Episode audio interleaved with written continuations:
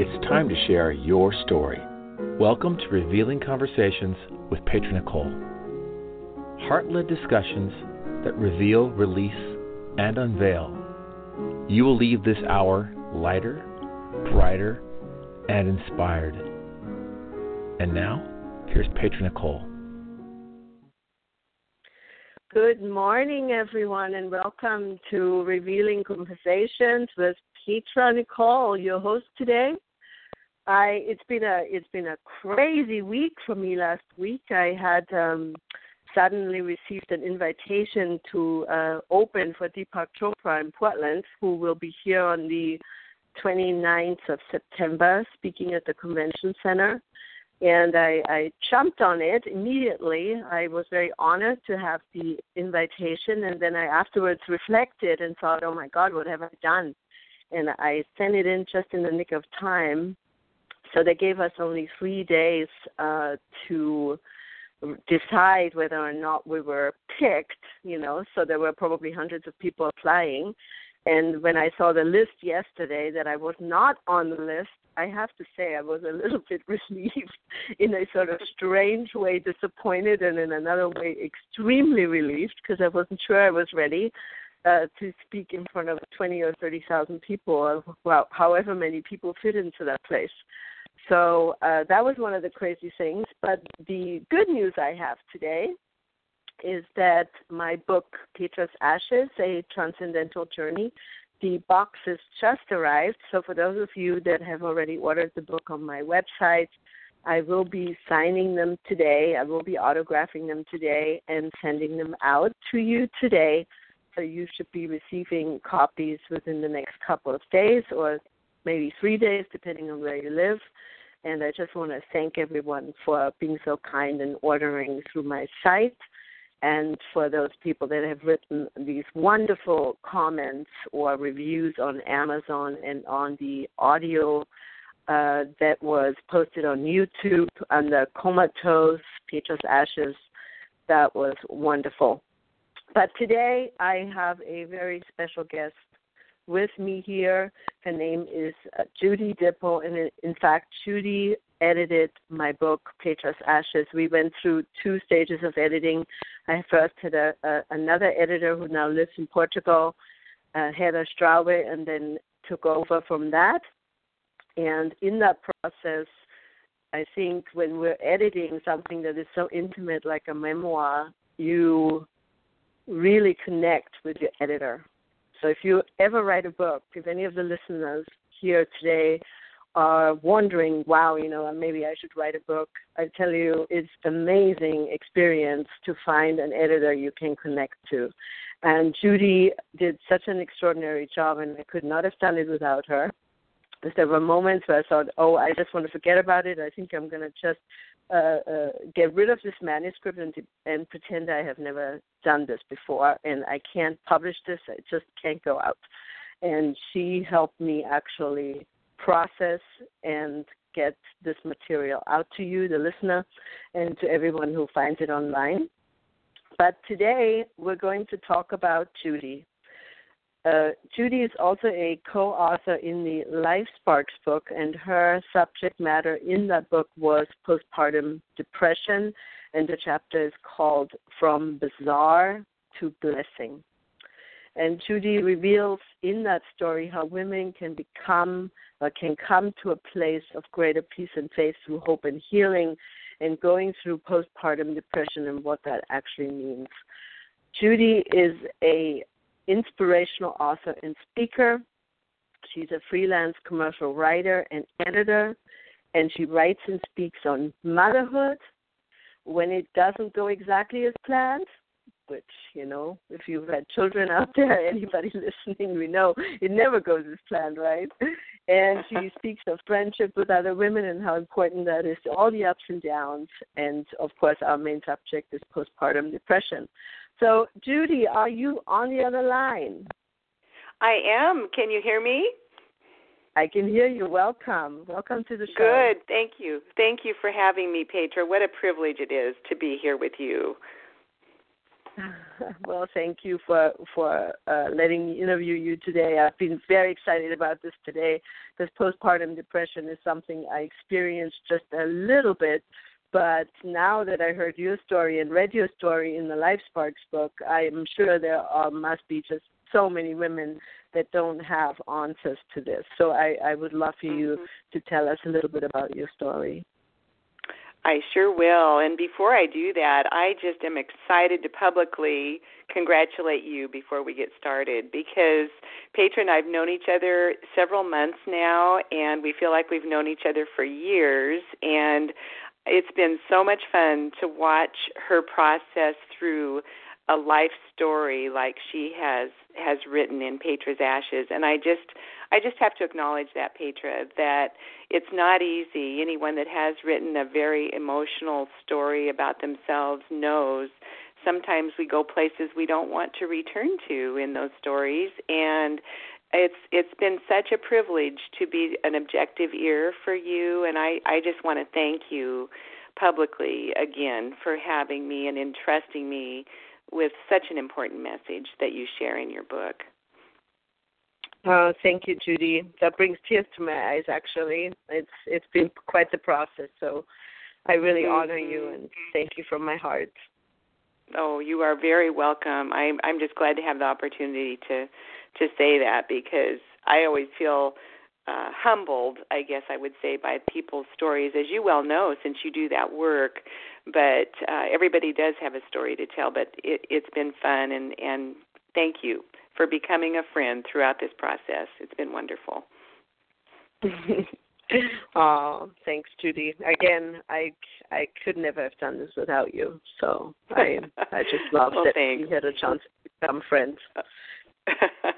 well, you wanted me to speak about postpartum depression, and as you know, I'll do it anytime I can because it's it's just a topic even in today's contemporary society that is is still a little bit hushed. There's a lot of myths, there's a lot of things about it that are just not spoken about even in the medical community and i um had the privilege when i wrote i wrote a book walking through postpartum depression finding light within the fog and darkness because it's kind of like being in a maze that you walk through and you just will never get out of it. I mean, that's almost the best comparison I can give because I felt like I would never be the same again. But I had the privilege of working with a consortium of of medical people, whether they were therapists or medical doctors, different people when I wrote my book about this, and so that also brought clarity for myself because even all these decades later, I, I still am learning more about postpartum depression.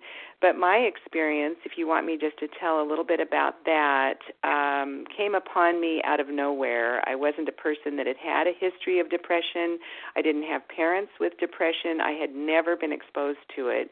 And I also worked in OBGYN as a medical assistant, so I felt like I really understood pregnancy and postpartum and birth and all of those things.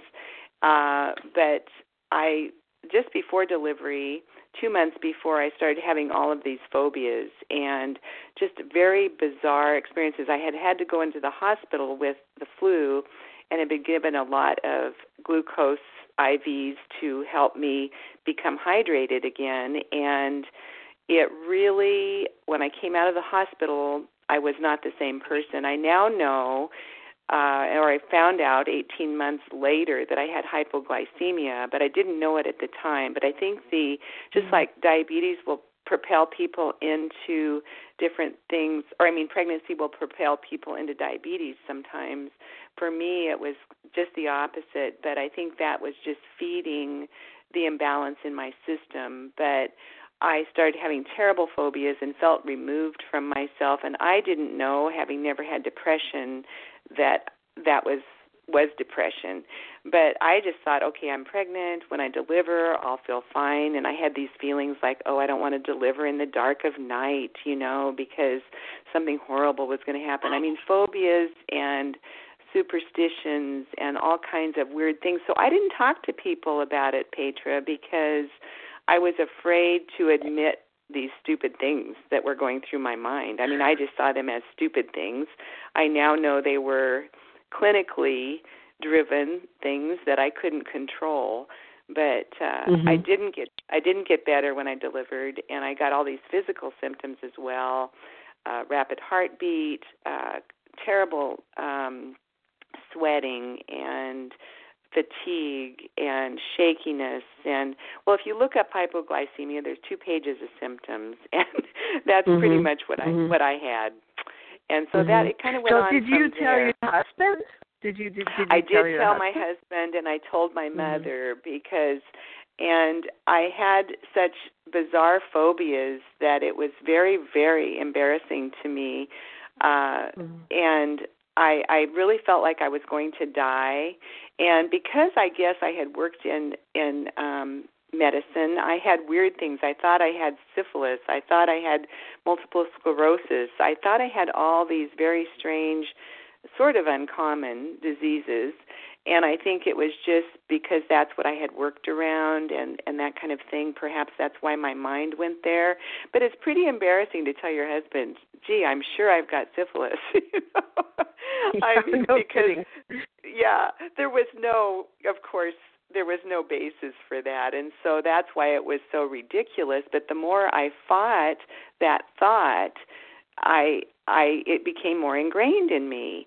And it's just that wheel of thought that went around and around and around and uh it's interesting because I thought my husband was so sweet. He says, "Well, I'll go get a test and you can go get another test and then we'll be done with this, right?"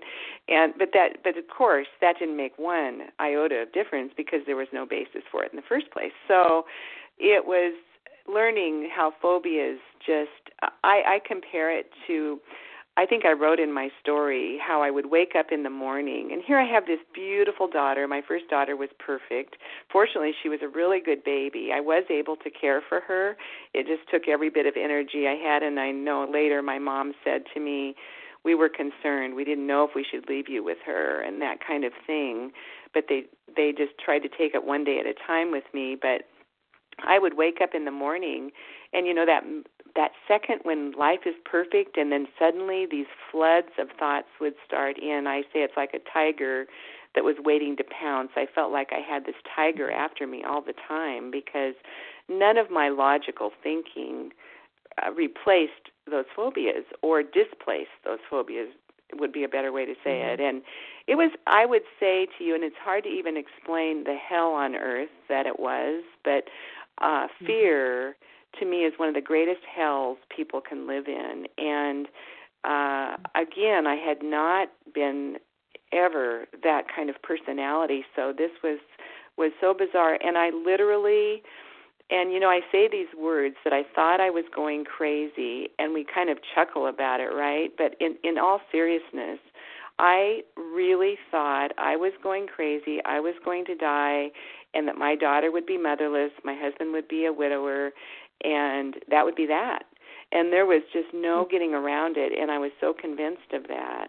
Uh, fortunately, I, you know, postpartum depression, and I'll go into this in a minute with you, um, goes into a lot of different forms. But fortunately for me, I did not ever have horrible thoughts towards my daughter, or some women have thoughts of of hurting their child or something and I, and this is a very important point, Petra, I want to make, so I don't forget to say this. I learned when I was working with all the medical people on my book and in this consortium in the community here that if a woman thinks they're going to do something to their child, it's really not very likely it will ever happen. And a lot of women in postpartum depression have those thoughts and I've had many, many women when I'm speaking come up and just admit to me thoughts that they had and how and just of course bawl up in tears um over it. And i i explained to them that it's more of an obsessive compulsive disorder. Uh a woman who really those women we see in the headlines that do do horrible things to their children are in psychosis. And a woman mm-hmm. in in that situation never thinks it's bad what they're going to do so I just say to women, if they're thinking those things, they can almost rest assured they will never do it. I mean, if they're thinking it, but they feel that it's a horrible thing, they can rest assured they will never do it. It's just an obsessive compulsive mm-hmm. when in fact they almost want to care for their baby more carefully and that's why they're having those thoughts. You know, they're concerned mm-hmm. for their baby. So I don't know. But there must be a sense. lot of guilt that comes out of thinking those thoughts. I would imagine. Oh, horrible guilt, and I'm a bad mother. Mm-hmm. I would say the things that postpartum depression, the the four, three or four things is I'm a bad mother. I'm all alone. No one else. You seriously think, and I know other women feel the same that are in serious clinical postpartum depression you you don't think any other mother, any other woman has ever felt the way you do. You think you're a total anomaly. You think no one else has ever had this experience because bizarre is the best word for it, seriously, because it's just mm-hmm. very very bizarre. And I think when you take the most special time in a woman's life, there's very few other things that rate up there with giving birth and it's heartbreaking when mm-hmm you give birth and you're thrust into a situation of being consumed in postpartum depression. And I know Brooke Shields has written a book. It's quite good. I've read it. Um, there's I, I can't think of other books right now, but there are several uh, books out there if people you know go into Amazon and look. Fortunately, mm-hmm. there's a few books that do explain it more than there was when I gave mm-hmm. birth my daughter will actually be 40 next week, and so it's very fitting that I'm talking to you today because uh, it was 40 years ago. I can't believe it, but 40 years ago that I experienced this. So. Mm-hmm. So, are there yeah. support groups? There should be a PPD Anonymous postpartum depression anonymous they should have support there really is i know there should mm-hmm. be because there's so much mm-hmm. that's what i started to say the other thing is shame women I mm-hmm. I mean here I worked I finally went into my OBGYN, my obstetric gynecology doctors that I worked for and told them I I was so humiliated. And even then though what happened is they sent me to a psychiatrist who then put me on antidepressants and anti-anxiety and also I had such a hap- rapid heart rate all the time that they had to put me on a heart medication which usually is for old people, right? So it was weird, but nobody ever, Petra, ever really looked at me and said, "This is not that uncommon. There, you're not the only one. You're in postpartum depression. It's not something you choose to do. It's not something you can avoid. It's clinical. It's physiological." No one really ever explained it to me, and that's what I think is so sad. That uh, even today, when I was working in this consortium here in my community, we made a list of doctors and both medical and psychiatrists and psychologists who we knew were informed about postpartum depression because it's kind of the luck of the draw who you might mm-hmm. choose to go to whether you would be confirmed in the sense that you're you're okay you're going to get well i think the one thing women need to understand is they will get over this this won't last forever, but it feels when it's to mine was about 18 months um that I went on and I had a lot of different things that happened during that time that were so influential in how how I recovered. But uh I started I started on Dr. Atkins diet, which is a very low carbohydrate. Someone brought me his book and told me this sounds like you because the two pages of symptoms were so much like mine, which makes most doctors look at you and think you're a hypochondriac, right? But after mm-hmm. about six weeks on that diet, my my physical symptoms and my mental symptoms so improved, and I I for many years didn't eat any refined sugar or refined carbohydrates. I, through my second pregnancy, which I did go on to have a second uh, child, a son, and uh, I did not eat it, I still had some postpartum depression, but it was much less due to diet, and I can't emphasize to women how important diet is. Uh, a good diet, avoiding that sugar. There's a reason they wrote the book, The Sugar Blues. You know, back mm-hmm. in the 70s, uh, sugar is a bad chemical for us. Not that I don't eat sugar now, I do, but I have to eat a lot of protein with it to feel my best. Mm-hmm. So, well, there's yeah. uh, recently uh, there's been uh, a study done again, not a study, but there's been some disclosure recently that at some point, you know, they decided they would make the fat ingredients in food the big deal and not the sugar and play down the sugar. But that's now mm-hmm. all uncovered and it's really out now how really mm-hmm. terrible sugar is for us.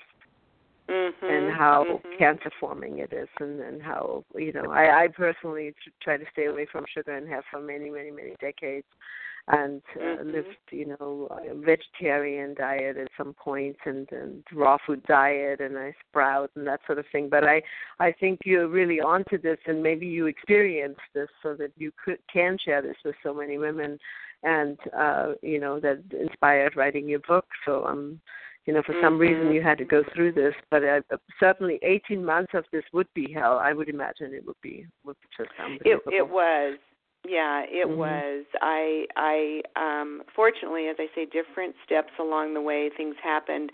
My mother, interestingly, my mom didn't have any depression with either myself or her my my brother, but she had a friend back in the 50s who had had a similar experience and she phoned her and this woman described how she felt and my mother got off the phone and told me and I I compare it to taking a balloon that's almost about ready to pop and you release the air, you know, and that was the relief I felt when my mother shared the words from this woman because I thought I'm not the only one because I seriously Mhm. thought I was. And that's that's a hard thing to put into words to tell how that feels, but it was just such a strange strange feeling and it was such a relief Mhm. that this woman and so Mhm. that happened and that helped me know that and she was well and she'd gone on to have another pregnancy too and it encouraged me it didn't didn't change the symptoms i had or anything but it gave me hope i guess at that point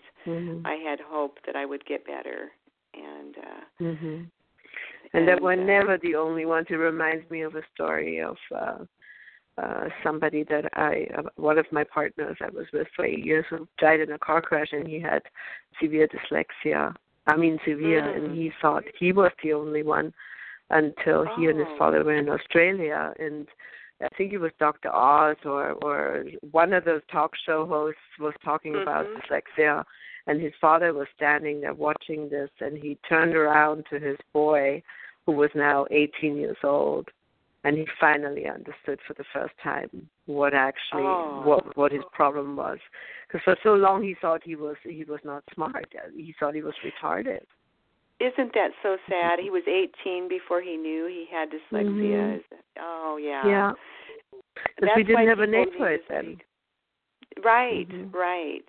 Oh that's so sad. Mhm. yeah.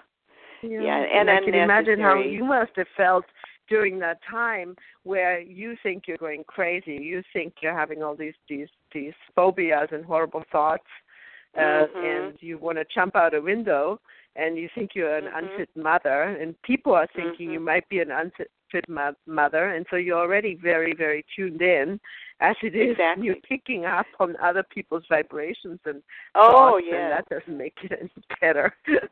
Oh, I know. Well, and it had to be frightening. My my husband, I've I've said to him so many times. It was funny when I was writing.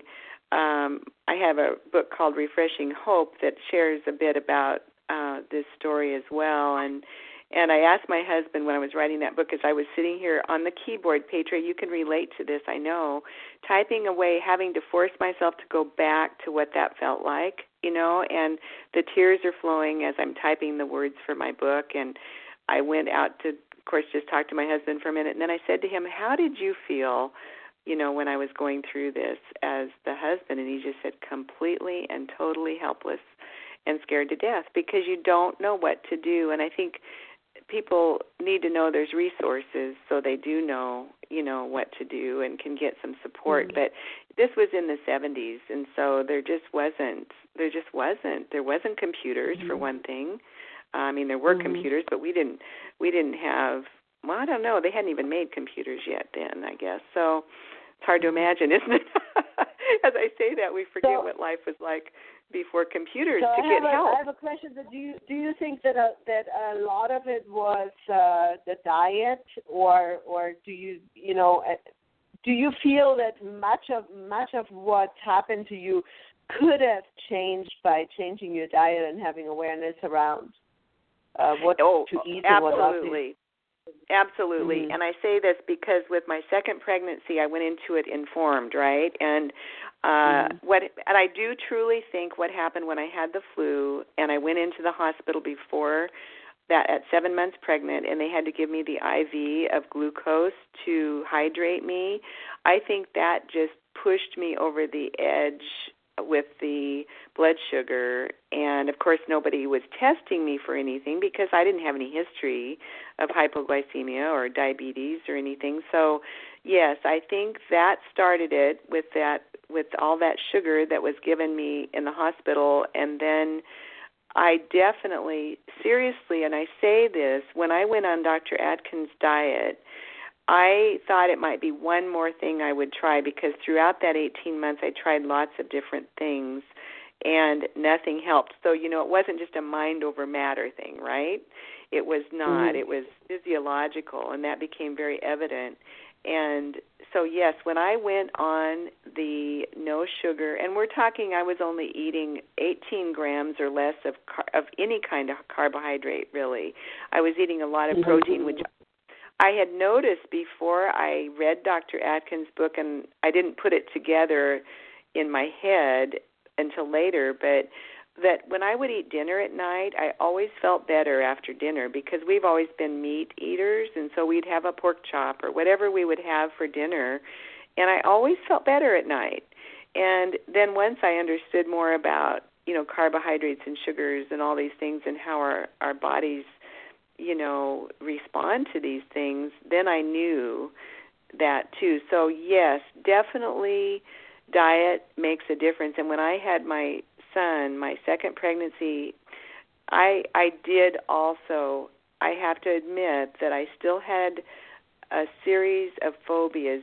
Little things said to me could set me off on a phobia. You know it was really strange. Um Mhm. and again that like superstitious you know i was like it was just anxiety. It was it was just terrible. But but nothing to the degree that i had with my daughter. So absolutely definitely for sure diet made a difference you know Mhm.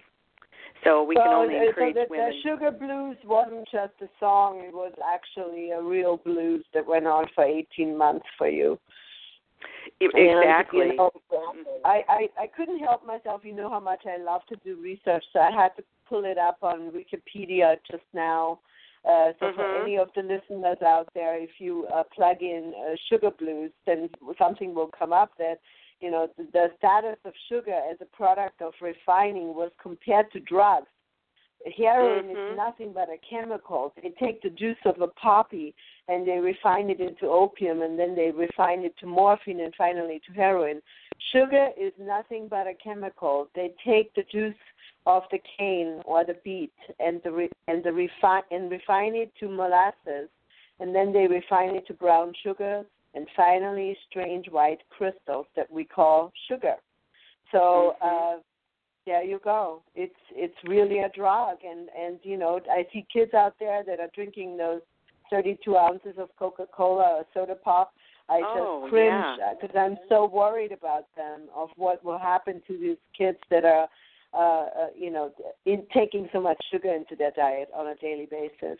And we Oh, are now my goodness. results. We are, and you know what? What also I'll add to that. I'm so glad you shared that because um, I'll add that what people, uh, most people understand, but many don't think into nutritional terms. But uh, one of the things that people don't realize is that refined flour, white flour, metabolizes in your body just like sugar, and so it's Mhm. definitely as as harsh for your body if you're sensitive to that like I was. If I sit and eat four biscuits, I might as well have sit and eat two candy bars. Do you know what I mean? It metabolizes the same for me. And so I think people need to, if they're having any issues, even fatigue. I mean, if I want to be tired, I eat sugar. Like during the holidays, I'm always really tired because I eat a lot more sugar, and I know it's going to be. And I always say, "Oh, don't eat so much sugar," but you know, then I do, and there you go. You go, you know. But um, I think understanding that the white flour and the white sugar and it, they're just not good for us. I went. I had my physical couple months ago, and my doctor, who's in her 40s, she said to me, she said, Judy, this is the first generation, the generation under you, that will be less healthy than their parents. And meaning, like our mm-hmm. children, Petra, won't be as healthy as us, just using them as an example, um, because the diet, the American diet, has just gotten worse and worse and worse, you know, and it's very sad, mm-hmm. very sad. I I would like to add to this that um, you know even even potatoes turn mm-hmm. into sugar, and White carrots potatoes. are things that are yeah. high sugar content. So, you know, eating items, I have a sugar blog now, actually. I have this site on Oh, you do? on, I didn't uh, know that. yeah. Oh. Well, on, on Facebook called PDX Foodies, and I post uh, articles about, you know, recipes and healthy things, and sometimes not so healthy things. But I do. Mhm. Uh, my last article was about sprouting because so many people say to me, you know, how do you sprout? It's so easy. It takes two seconds, and you can anybody can do it, and it has more Mhm. proteins and vitamins and minerals than any other food you could get a hold of or a lot Mhm. of different food that you could get a hold of. And I would like to say here, when my son was little, uh, he had some peer pressure, obviously, you know, being vegetarian, there was a certain amount of pressure, and we ate mostly organic food.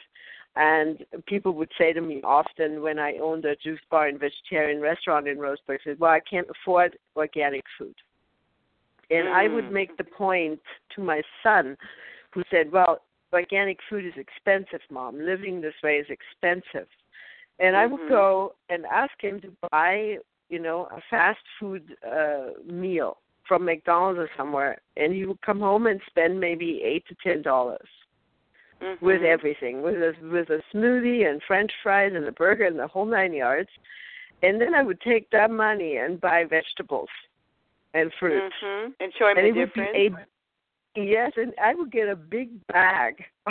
Oh, that's a great analogy. Oh, that what brilliant for those mothers listening. so, how many Mhm. bags of veg? You'd get like a great big bag of vegetables and fruits for the price of the I- McDonald's. Absolutely, and he would be so shocked and said, "Please don't argue with me over this because you can never convince me that this is cheaper. It's not." Mhm. And as a result of it, he just turned 25, and you met him at my book signing party in Yes. Roseburg, and he's a really neat kid.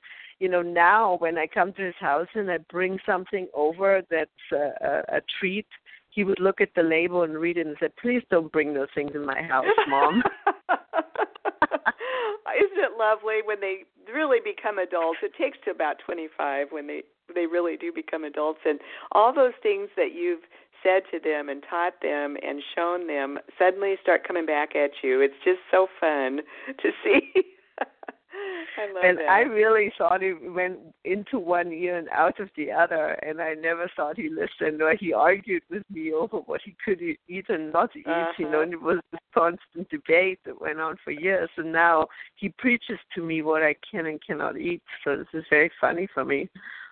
Well, mothers everywhere that are listening to this, I want them to hear that because um it's I, I say it to moms all the time because because a lot of my message is for moms to encourage moms today in all their roles. You know, I I, I like them to know that there is a time when your child comes back to you and says, "You know what? My my son wrote me a note once, and it said, "I would have been a goner without you, mom." Was part of the note, and I remember just feeling like that is more precious than gold. You know, to have them Aw. acknowledge that you made such a difference in their life. You know, and uh, it's pretty. But it, but all moms get there. It's just some moms uh if anybody reads my refreshing hope book sometimes you you're you kind of have to drag out with them for a while to places you don't want to go you know but it it all mm-hmm. returns to you, all that you invest in your child, I believe. So that's awesome. Mm-hmm mm-hmm.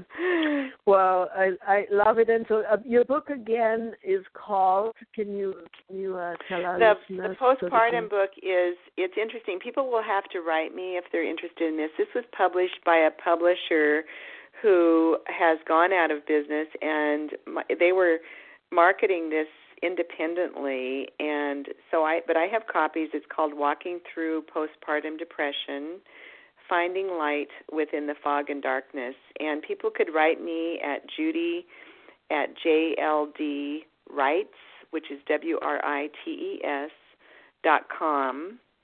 Or they could go on my website, just judydippel.com. And of course, my last name is D I P P E L. A lot of most of the time, people want to spell it L E, but it's D I P P E L dot com. Judy Dippel. Thank you, thank you.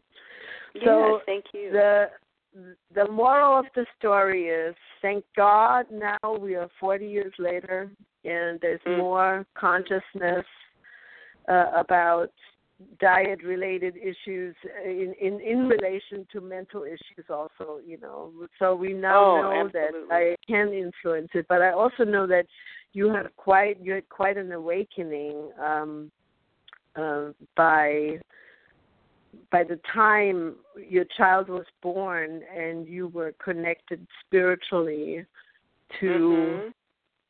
a place that brought more insight into what how your life is now progressing today and your connection to uh Jesus. And right. I would love for you right. to share that story because I oh. really relate to that through my own yes and my near death experience, so we both have that in common. Yes, we do. We do. And and yes, I I was a person who was raised in a Christian home as you were. You were raised in a Catholic home.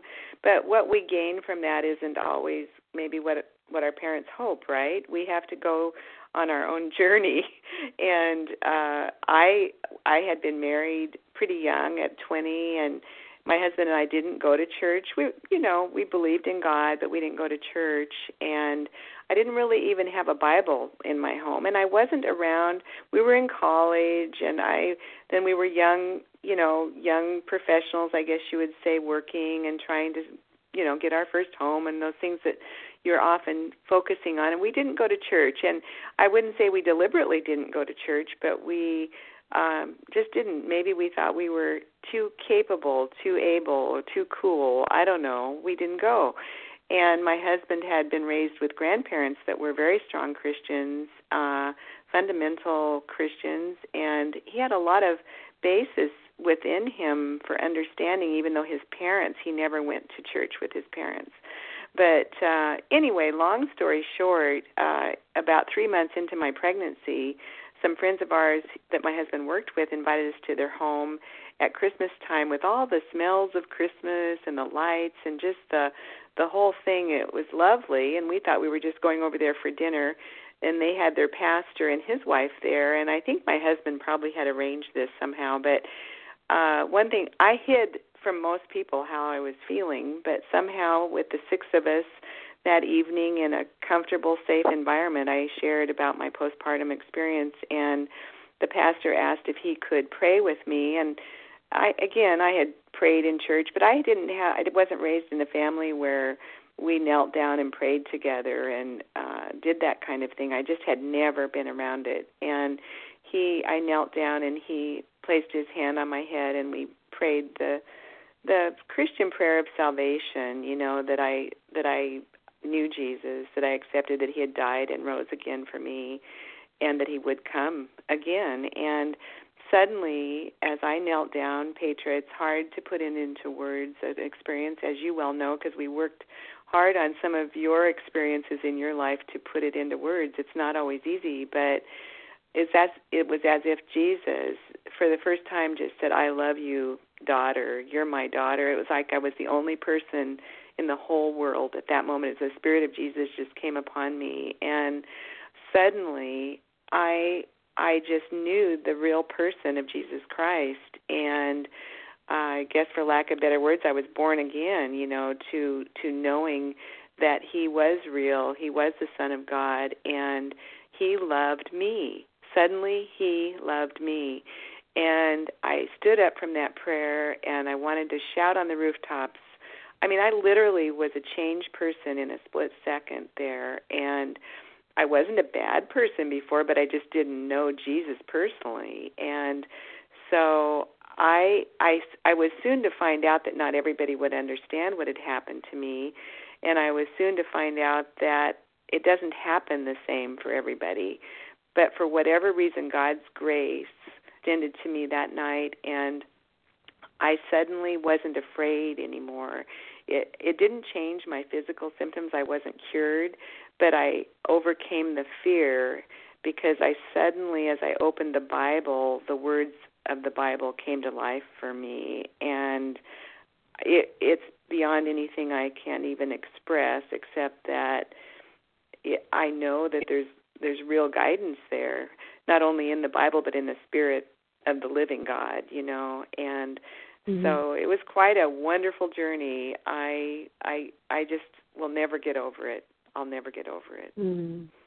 No, thank you for sharing that. But I I know what you mean um, by your words uh, that the Bible came to life. I had this mm-hmm. experience actually with my teacher in India and mm-hmm. I was actually mm-hmm. told really by a vision with um with Christ with Jesus that this teacher will come for me and mm-hmm. you know it doesn't matter what path you're taking they all lead mm-hmm. to a similar place and I for the first time in my life I opened the Bible and said this makes sense suddenly I don't know why it suddenly makes sense but isn't that the words literally jumped out mm-hmm. yeah well, and you were in Mm. India when you were. This was when you were in India, and were Mm. you? What, what language were you reading the Bible? English or German? In English, in English, yeah. So had, even that added to hand. it. Your your second language.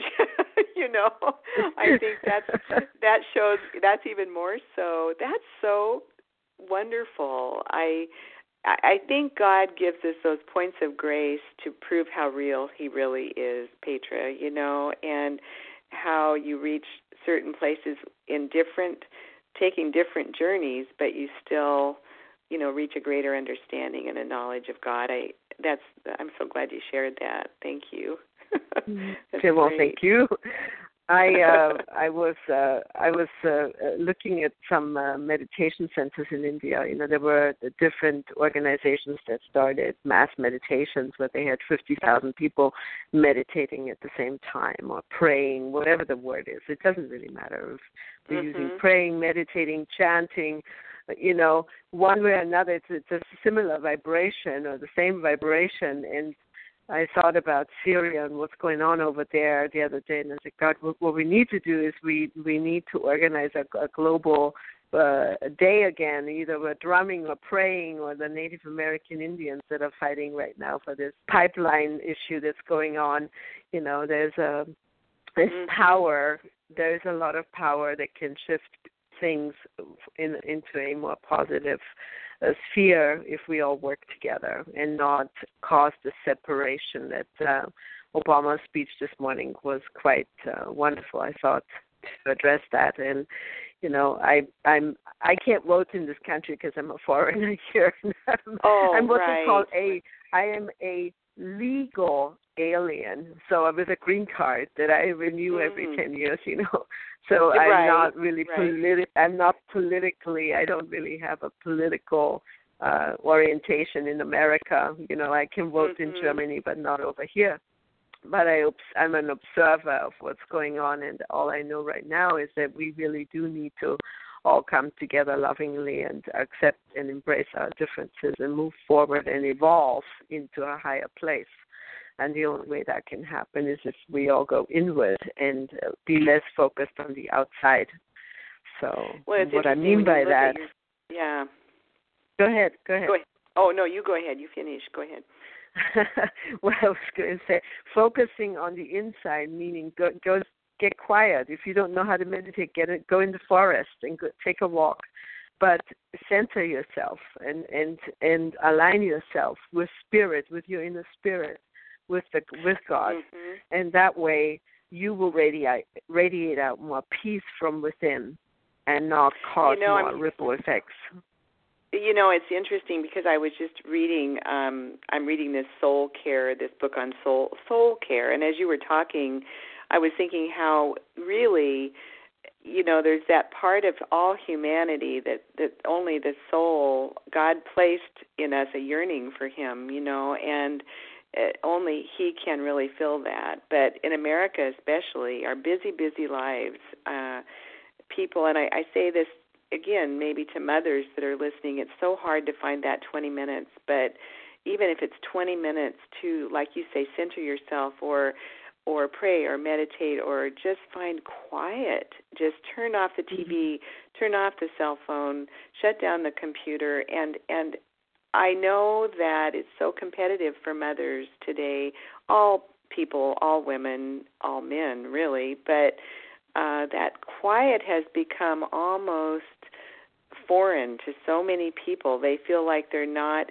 they're not they have to be doing all the time and it's such a mm-hmm. lie. It's such a lie. Mm-hmm. It really is. And mm-hmm. uh well, I used to get so upset when my son would fall asleep with the television on in his room. Mm-hmm. So I would, I would, uh, mm-hmm. you know, I would take the TV out. I said, "Okay, we're unplugging this. We're taking it out," and mm-hmm. this was mm-hmm. a, a struggle that, you know, I tried to um help him understand. And my partner Jerry, he says, that, you know, in a different, he was in a in a relationship with someone for ten years, and they had to have the television in the bedroom. I said, "How can you sleep with that thing on at night? It's like just the radiation that comes off it is bad for you." oh yeah, well just to have that noise all the time would make me crazy. But yeah, yeah, I know. I I just I get really tired of of TV. I don't turn it on during the day hardly ever, uh, but mm-hmm. I enjoy certain certain TV, of course, like everybody. But I really enjoy just the quietness. My office is in my home, and so I me and my dog hang out and I write and we walk and so I I'm learning to you know make time for that that important quiet. But also, when God placed on my heart to write to women, I, I went through this period where I thought, who am I to write, Lord? You know, who am I to write? And I had to learn that I had to rely on Him. And sometimes uh, we have to realize it's not all about us, but that just like what you're we're saying, when you quiet yourself, you realize there's a spiritual process to to getting where to the guidance, the strength, whatever it is you're you're seeking at that time. Uh, it's a it's a mm-hmm. process, but we don't find it if we don't quiet ourselves to listen. We just don't, mm-hmm. you know. Well, Jack Johnson has a song about movie frames. I don't know if you know that song, but he says we move so fast we miss the frames. Oh no! So it's a great song. I like to sing that around the fire. But I was just, uh, I was just thinking as you were speaking about, you know, how you do love some certain shows, and I know uh, that I could become addicted to television if I had TV, so I don't even buy it. So I just oh. get movies occasionally because I know that uh-huh. if I uh-huh. turn it on, I'll never turn it off. well, it's good to know that about yourself. Some people like that background noise all the time, or that that stimulus, or not feeling alone, or whatever it might be. You know, it's it's funny. Um, yeah, I just yeah. yeah it's it's it's good. There's some good things. There's some good things about it, and some like all things, isn't it? It's like in moderation. Everything is is okay, probably, but yeah. Well, funny. My even, daughter even actually, sugar, even sugar. yeah, right. There you go. I know I can't ever say publicly that I don't eat sugar because people invite me and I eat sugar. you know, but uh I certainly have to eat it in moderation. That is for sure. So, gosh, it's just yeah. You were you were starting know. to say something about your daughter. I'm sorry. Oh, you, I was just saying that she she yeah they also have lived where they haven't. Uh, I, I give them credit they they had the kids not have cable TV. Um, they really haven't had cable TV all of my grandchildren's lives. You know, they watch movies and so they can select certain things. And of course, the kids watch. They come to my house and they watch cable TV, right? Because it's such a treat. But uh, they've been they've stuck to their guns when technology, you know, with with all that, and I have to admire them because it's not easy. My granddaughter is 15 and she just got a cell phone, her first cell phone. So some kids are getting them at 8 years old, I'm sure, but she didn't get one till 15. So and she mm. didn't get a hmm. fancy cell phone, just a little flip phone, you know. So they didn't want to make it too convenient for her to to mm-hmm. you know be on the internet and all that. So I think that's a big challenge parents have today making those decisions. You know, the the good part of these technologies and the bad part, right? It's tough. Mhm. Mhm. Well, there's uh, there's going to be some wonderful things that come out of it. Uh, you know, the latest is that we soon don't have to drive our own vehicles and they drive themselves. I'm very disappointed because I love driving. I do too. I do too. Nothing like a good road trip, right? You know. oh, I love driving, especially with uh, convertibles. So. yeah, well, I, I'll have to say to the listeners about your driving. Just in the short time I've known Petra, let's see, she's driving uh, you know, her half hour into Portland. She's driving to Eugene a couple hours. She's driving to Roseburg. She's driving to Medford. She's driving to Woodlands. Probably any of those places any week, any given week, right? You're always on the road. So I know you must love to ride. No, I take my time out where I just uh, sit like right now. I've been here for three days and haven't really gone out very much, and I'm sitting in front of a beautiful lake and looking out the window and getting some mm-hmm. work done. Actually, I mean, I have to, I have to really you know discipline myself not to get distracted and just go places because i know it wastes a lot of time if i just go and say oh i'll run over here real quick and then you know mm-hmm. 6 hours have gone by and i didn't get anything done on my on the work that i'm to work on on the book that i'm working on right now. So you know exactly. it's uh, always a battle. And you know this because you're working on a new project right now. So do you want to Uh, share with us what you're working on right now judy well, it's actually it's um, an interesting interesting job. I take freelance jobs, and so I work. I this is about the sixth book in the last oh four years or so that I've I've either collaborated with someone on their book as they write it, or I um, edit as I did with with Petra's, and we did some collaboration discussions as well to prioritize things she wanted in her book. But this uh, man I just started working with last week, and he is um, a Christian evangelist that speaks about 200 times a year throughout the world and he's writing his first book and he actually we're it's it's quite quite interesting because it's a big undertaking he wants he is speaking to 7,000 people um November 7th and he wants his book for that so we are writing just a, a rather short book. I say that it's going to be like 25,000 words, and uh, take a lot of the topics themes are from his speaking. So it's really quite quite easy. I say this laughingly, quite easy to pull this together, but we've gotten a good start. So it's, that's it's, incredible. It's, God, I'm really honored that you took an hour out of your time to speak to us today, Judy. Oh gosh, that this has to be out in print in November. I know, I know. It's it's really been funny because it's yeah, and and and as you know, well, you and I, we were we were just seamless as we started working together. I don't think we ever had any. It was it wasn't like we had to really understand each other's voice.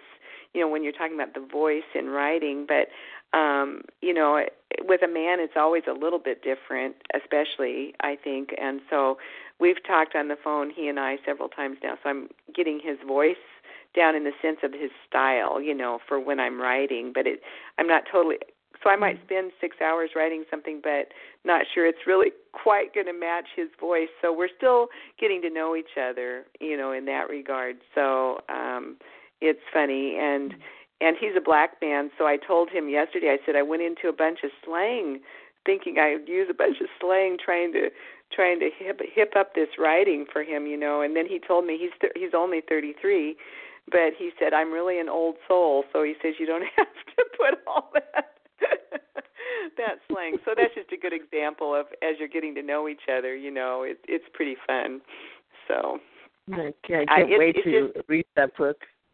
Oh, it's so much fun to I, I can't even express. It's as much fun to work with someone else on their book as writing my own. I have to say. I mean, it doesn't feel quite the same, of course, but the the reward of it is I just love. I mean, like you and I working together, the great reward of just seeing your excitement about your book, and maybe that's why I'm doing this work. Obviously, I just really love seeing people make take that writing that's in their head and get it down on paper. It's it's really fun.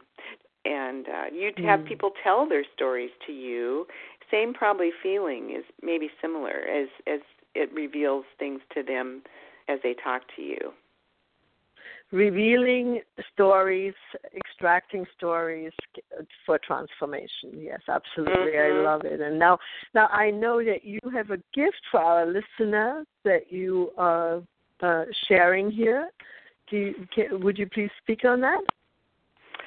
Yes, I had to remember what my gift was. Let's see.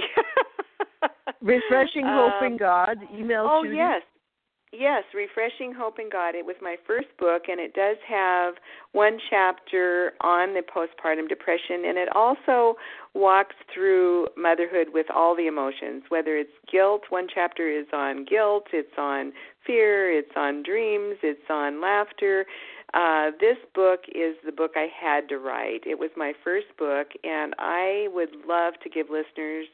I will send them a free copy of a signed copy if they will just contact me again, uh, either through my website at judydippel.com or if they will just email me at judy at jldwrites, W-R-I-T-E-S dot com, I will mail them a free copy. I would love to give them a copy of this book. So uh, it's one of those books that mothers find really helpful. I think especially moms that are in teen years that are challenging.